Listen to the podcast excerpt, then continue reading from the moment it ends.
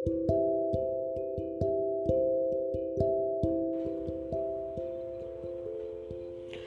నేస్తాలు. ఈరోజు నేను మీకు చెప్పే కథ పేరు వనలక్ష్మి.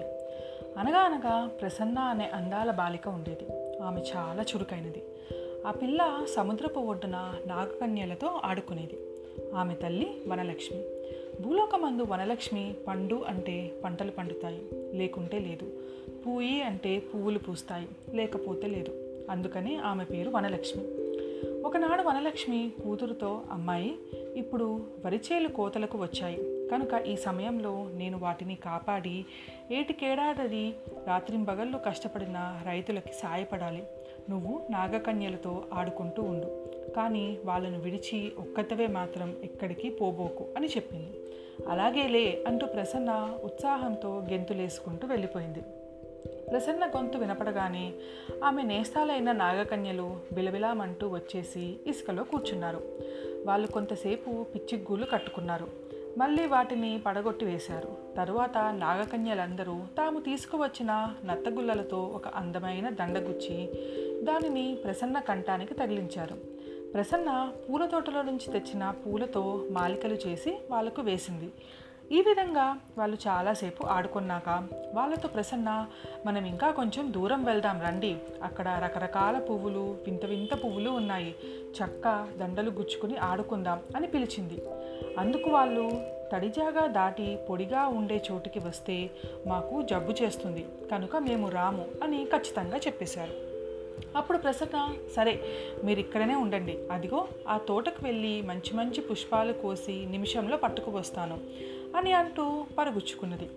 చెప్పినట్టుగానే విచిత్రమైన పువ్వుల ఒడిలో నింపుకొని ఆమె తిరిగి వస్తూ ఉంటే దారిలో చాలా సుందరమైన ఒక పువ్వుల గుత్తి కంటపడింది. ఒక గుత్తికి వంద పువ్వులు ఉండటం చూసి ఆమెకి చాలా ఆనందం వేసింది. ఇటువంటి వింత పువ్వు విత్తనం ఉండాలి కానీ పువ్వు మాత్రం పట్టుకెళ్తే చాలదు అని అనుకొని మొక్క ఫలానా లాగివేయటానికి ప్రయత్నించింది.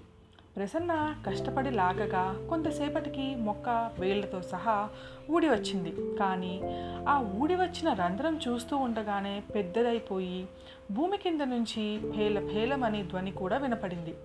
క్రమంగా ప్రసన్నకు గుర్రాలు పరిగెత్తుతున్నట్టు రథం నడుస్తున్నట్టు కూడా అలికిడి అయింది కావడం ఏమిటి మరొక్క చిటిక సేపట్లో మూడు నల్ల గుర్రాలు రథంలో పాతాల లోకానికి ఏలే రాజు అక్కడికి వచ్చేశాడు.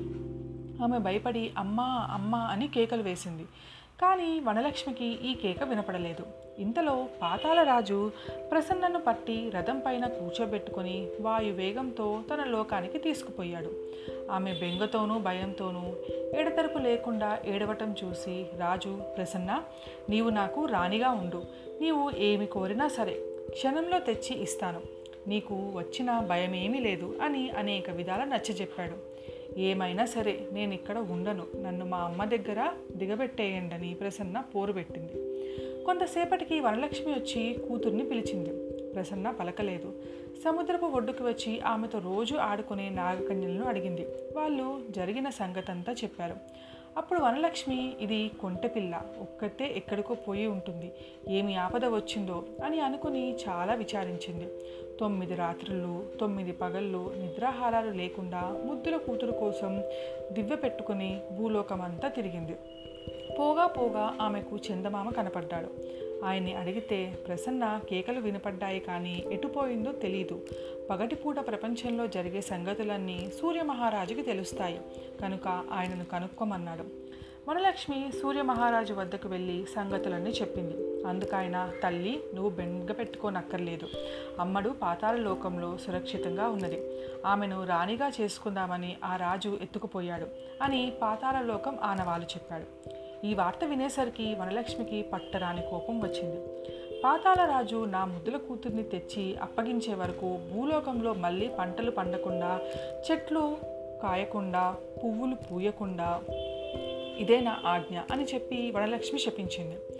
కదలకుండా మాట్లాడకుండా దివ్య చేత పట్టుకుని అలానే విచారముతో కోపముతోనూ పట్టుదలతోనూ కూర్చున్నది. ఆ క్షణం నుంచి భూమిపైన ఒక్క గడ్డి పరక కూడా మొలవటం మానివేసింది. రైతు ఎంత కష్టపడితే మటుకు ఏం లాభం? ఈ విధంగా పంటలు లేకపోయేసరికి దేశంలో కరువు వచ్చి జనం మలమలా మాడిపోసాగారు. రక్షించమంటూ జనులు దేవతలను ప్రార్థించగా వారు అనేక విధాల వనలక్ష్మితో కోపగించవద్దని పంటలు మామూలుగా పండనీయవలసిందని కోరారు. కానీ ఎదురు ఏమి చెప్పినా ఆమె చెవిన పెట్టలేదు. అప్పుడు అందరూ ఆలోచించి ప్రసన్నను తిరిగి తీసుకురావటానికి రాయబారిని పంపించారు. అక్కడ పాతాళరాజు ప్రసన్నను ఎంతో లాలించి దయగా చూస్తున్నాడు. ఎప్పటికైనా ఆమెకు తన మీద ప్రేమ కలుగకపోతుందా అని ఆయన ఆశ. కానీ రాజు సొమ్ము చీపురు పుల్లెంతైనా తనకు చెందినట్టయితే ఆయనకి రుణపడిపోవాల్సి వస్తుందనే జంకుతో ప్రసన్న వచ్చి మంచి నీళ్ళైనా ముట్టేది కాదు. ఎంతో విలువైనవి అపురూపమైనవి తినుబండారాలు ప్రత్యేకంగా తయారు చేయించి ప్రసన్న ఇప్పటి వరకు నువ్వు ఇక్కడ ఒక్క క్షణమైనా కోరకపోవడం బాగోలేదు. ఇదిగో ఇవి తిను. నాకు సంతోషంగా ఉంటుంది అని ఆమె ముందు ఉంచాడు. నాకు ఇవేమి వద్దు. మా అమ్మ తోటలో పండు కావాలి. నన్ను తీసుకుపోయి భూలోకంలో వదిలేయండి అని కోరింది. అలా కాదు. మీ తోట పళ్ళు నేనే ఇక్కడికి తెప్పించుతాను అని అంటూ ఈ పని మీద అనేక మంది భటులను పంపించాడు. అంతమంది భటులు వెళ్ళి భూలోకమంతా వెతికి ఒక ఎండిపోయిన దానిమ్మ పండు పట్టుకురాగలిగారు. ఆ పంట చూడగానే ఆకలితో ఉన్న ప్రసన్న ఇక తప్పదనుకొని అందులోవి ఆరు గింజలు తీసుకుని నోట్లో వేసుకుని చప్పరించింది. ఇంతలో ప్రజలు పంపిన రాయబారి కోటలోకి వచ్చి ప్రసల్లను తల్లి వద్దకు రమ్మన్నాడు. తన చేతిలో ఉన్న దానిమ్మ పండు వైపు చూసి తొందరపడి ఆరు గింజలు నోట్లో వేసుకున్నందుకు ఆమె విచారించింది. ఆమె ఈ గింజలు తినటం చూసి పాతాళరాజు సంతోషించాడు. సరే ప్రసన్న నీకంతగా వెళ్ళిపోవాలని ఉంటే వెళ్ళిపోవచ్చు. కానీ నా రాజ్యంలో ఆరు దానిమ్మ గింజలు తిన్నావు గనక ఏడాదిలో ఆరు నెలలు ఇక్కడికి వచ్చి నాతో పాటు ఉండాలి అన్నాడు. సరేనని ప్రసన్న రాయబారి వెంబడి వెళ్ళిపోయింది. ప్రసన్న తల్లిని చూడగానే ఆమె ఒడిలో దూరిపోయింది. కూతురు కంట పడగానే వనలక్ష్మికి కోపమంతా మాయమైపోయింది. ఆమె పెట్టిన శాపం వెంటనే తీసివేసింది. తక్షణమే భూలోకమంతా కన్నుల వైకుంఠంగా పచ్చటి పైరులతో అందమైన పువ్వులతో మళ్ళీ కలకలలాడింది.